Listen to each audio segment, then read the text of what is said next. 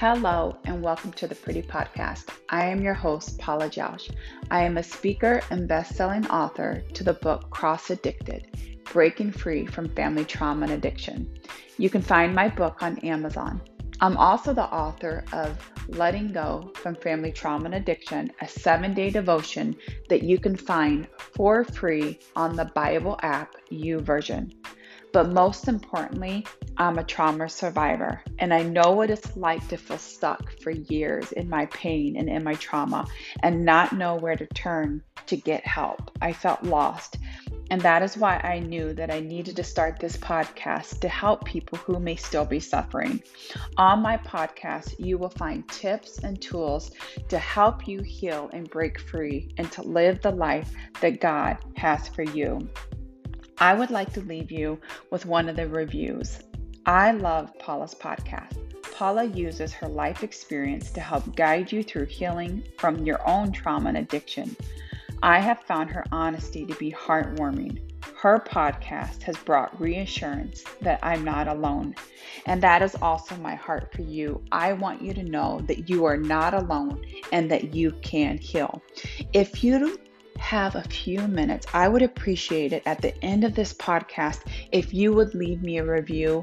People always check out the reviews before they listen to anything and they want to know what they're getting. Thank you.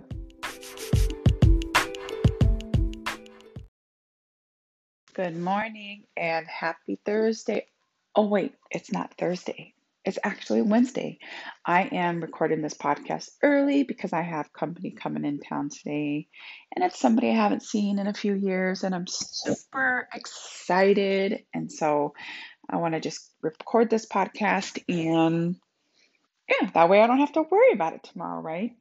But to be honest with you, the real the reason I really wanted to um, record this podcast is because I had an experience yesterday that I wanted to share with you guys today. It's spring break week, and I actually took the week off and it's kind of hard as trauma survivors or somebody who grew up in addiction because we're usually workaholics, we're usually black and white, we're usually super hard on ourselves. We usually don't know how to relax.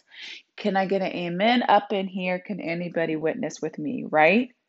Why are we so hard on ourselves?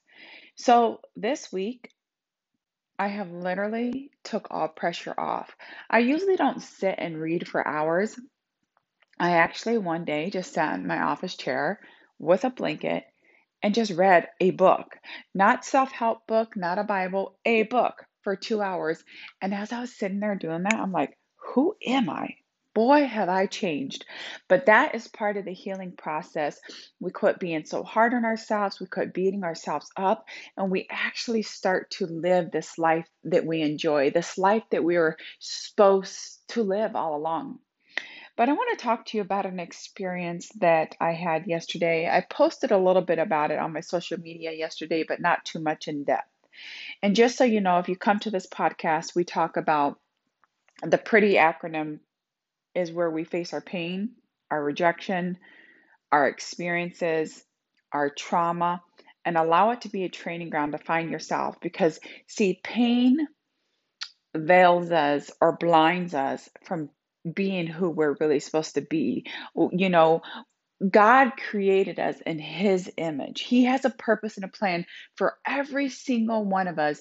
But people come along, reject us, abuse us, speak words over our life that isn't truth. And then all of a sudden, we become blinded, we become wounded, and we live a life of addiction and self harm. And I'm here to tell you that freedom is yours, hope is yours, and healing is yours. But healing comes in layers. It's not just boom, bam, it's done boom, bam, it's done. Nope, that's not how it works. I've been healing for years. I wrote a book on it, I wrote a devotion on it. And guess what? Your girl had a situation yesterday that I was just like, oh my God. But I'm going to share it with you because I'm going to help you get free. Because I want to get free. I want to be free, free, free, free, and free. I don't want any more weights holding me down. If you happen to hear the birds chirping in the background, it's because I'm sitting in my office underneath the blanket and then I got the window cracked because it's just beautiful. so let's get started. Today, we're going to talk about forgiveness.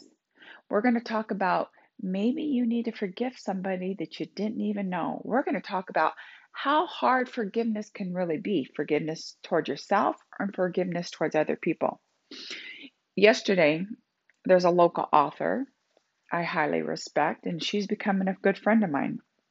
She asked to meet me for lunch.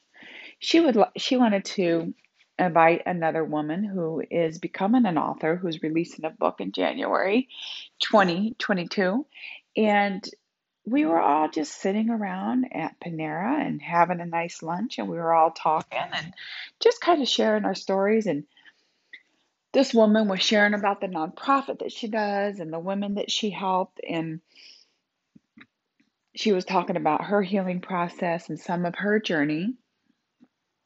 And as she was sharing she talked about she had this job in a nursing home and that she you know would go into these rooms and with these elderly patients and change their diapers or their sheets or whatever she needed to do. But one elderly woman grabbed her wrist tightly and stopped her and squeezed her. And she looked at her with a raspy voice and said forgive them. And the women knew at that time that God was calling her to forgive her abusers, many people who had hurt her, who had sexually abused her.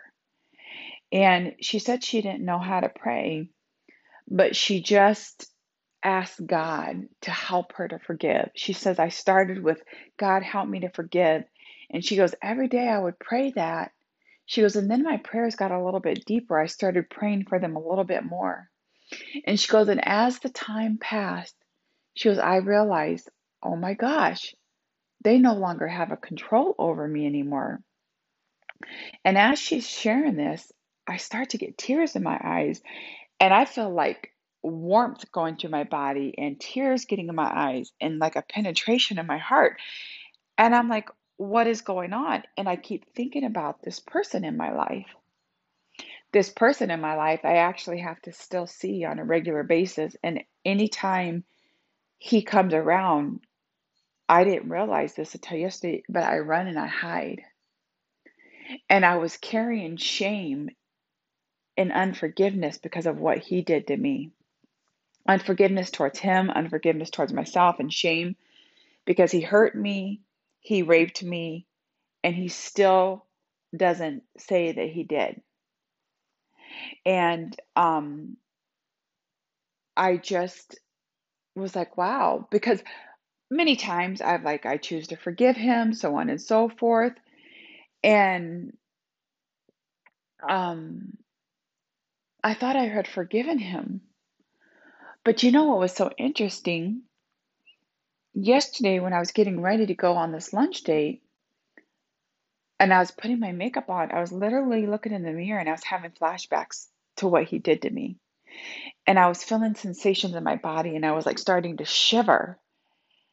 And then, and I put two and two together that when I was having those memories right before, and then I'm sitting at this table and she seems forgive him.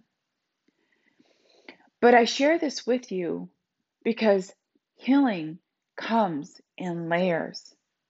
Healing comes in layers. What this guy did to me, I can hate him for the rest of my life. I think he's a disgusting individual. And I know that he's not even did this to me. I know other numerous women that he's did this to. And he thinks he's getting away with it. But you know what? God will deal with him one day. God will deal with him one day. But you know what? I don't want to carry this around anymore. I don't want to carry this around no more. I got home. Nobody was at my house. My son was outside playing with friends. My husband was at work. And I said, Okay, God, I'm ready. I'm ready. And I said, I'm ready to forgive him and I need your help. I share this personal story with you because I'm sure as you're listening to this that you could think of somebody you need to forgive. It may even be yourself. It may even be yourself. And I want to tell you something forgiveness is a process. Maybe you're not ready, and that's fine. I'm not trying to force you, excuse me, to forgive if you're not ready. I have a little itch in my throat. It's allergy. Just a second here. I know for me, there was numerous people I had to forgive, and I think this is the last person. But it's almost like I need to forgive him because I'm still kind of angry at what he did to me, and I'm angry at myself, like if it was my fault. And I was realizing that yesterday. and you know, what's so interesting? I wasn't sure if I was going to share this story or not. And I opened this little recovery book that I had, you know, meditations for those who grew up in dysfunctional families. And I'm not going to read all of it, but it says, We isolated ourselves even when we were with others. Our bodies did not belong to us, even though we didn't think of it that way. We found ourselves in sticky situations, being sexual with people we didn't like. Afterwards, we felt sick. The feelings of being raped again came up, but we didn't know where it came from. We were sure that nothing had really happened to us because when we were children, our protectors said that it didn't or it was no big deal. We wanted to believe them. We wanted to hold on to that fantasy that we were loved and cared for. As we recover, we learn to treat ourselves, including our bodies, with respect. We don't let others touch us when we don't want to be touched. We realize that having sex outside of a committed relationship may be unsafe for us. We know that we can stop being sexual at any time with our loved one when we when feelings come up that need our attention. On this day, I realize that healthy sex comes from trust and respect with a person that I love and who loves me back. I know they love me, not just because they say so, but because they show me how they treat me.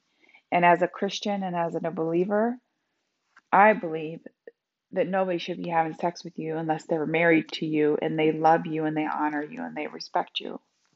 I'm married to my third husband going on nine years, and he's such a loving man. And in the area of intimacy in the bedroom, he is finally teaching me that he is safe and that I can trust him.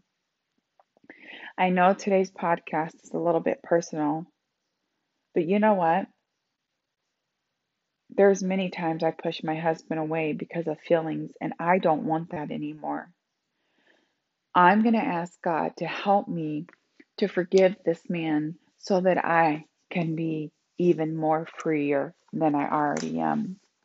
I was reading the story of the Bible when Jesus got crucified on the cross, and I was reading these little details how they took a crown made out of thorns and they put it on his head, and how they were mocking him and spitting on him um, and just all the things that they did.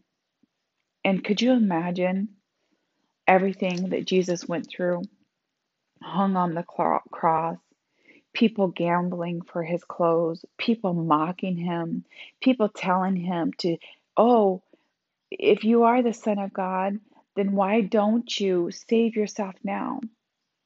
But yet Jesus said, Lord, forgive them, for they do not know what they do.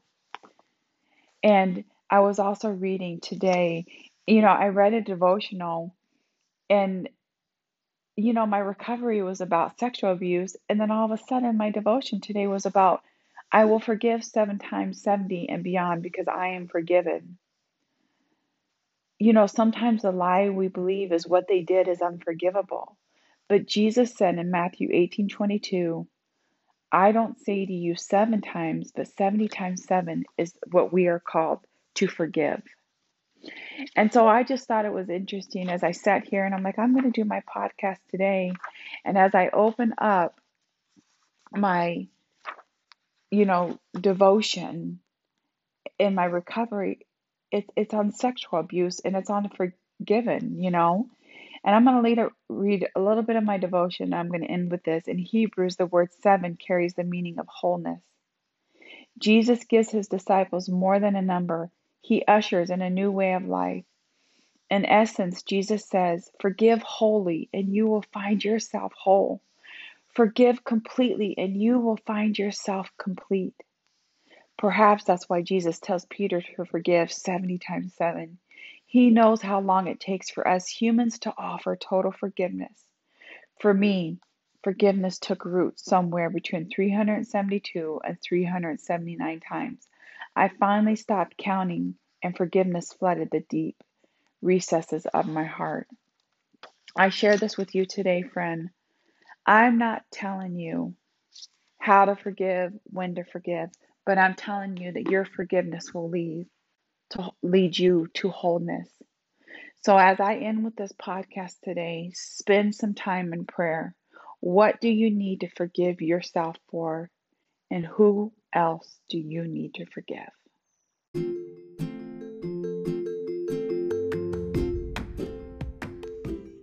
If you aren't already, make sure you are following me on Instagram, my Facebook motivational speaker page, or you can find more resources. I have a seven day devotional on the YouVersion Bible app called Letting Go of Family Trauma and Addiction.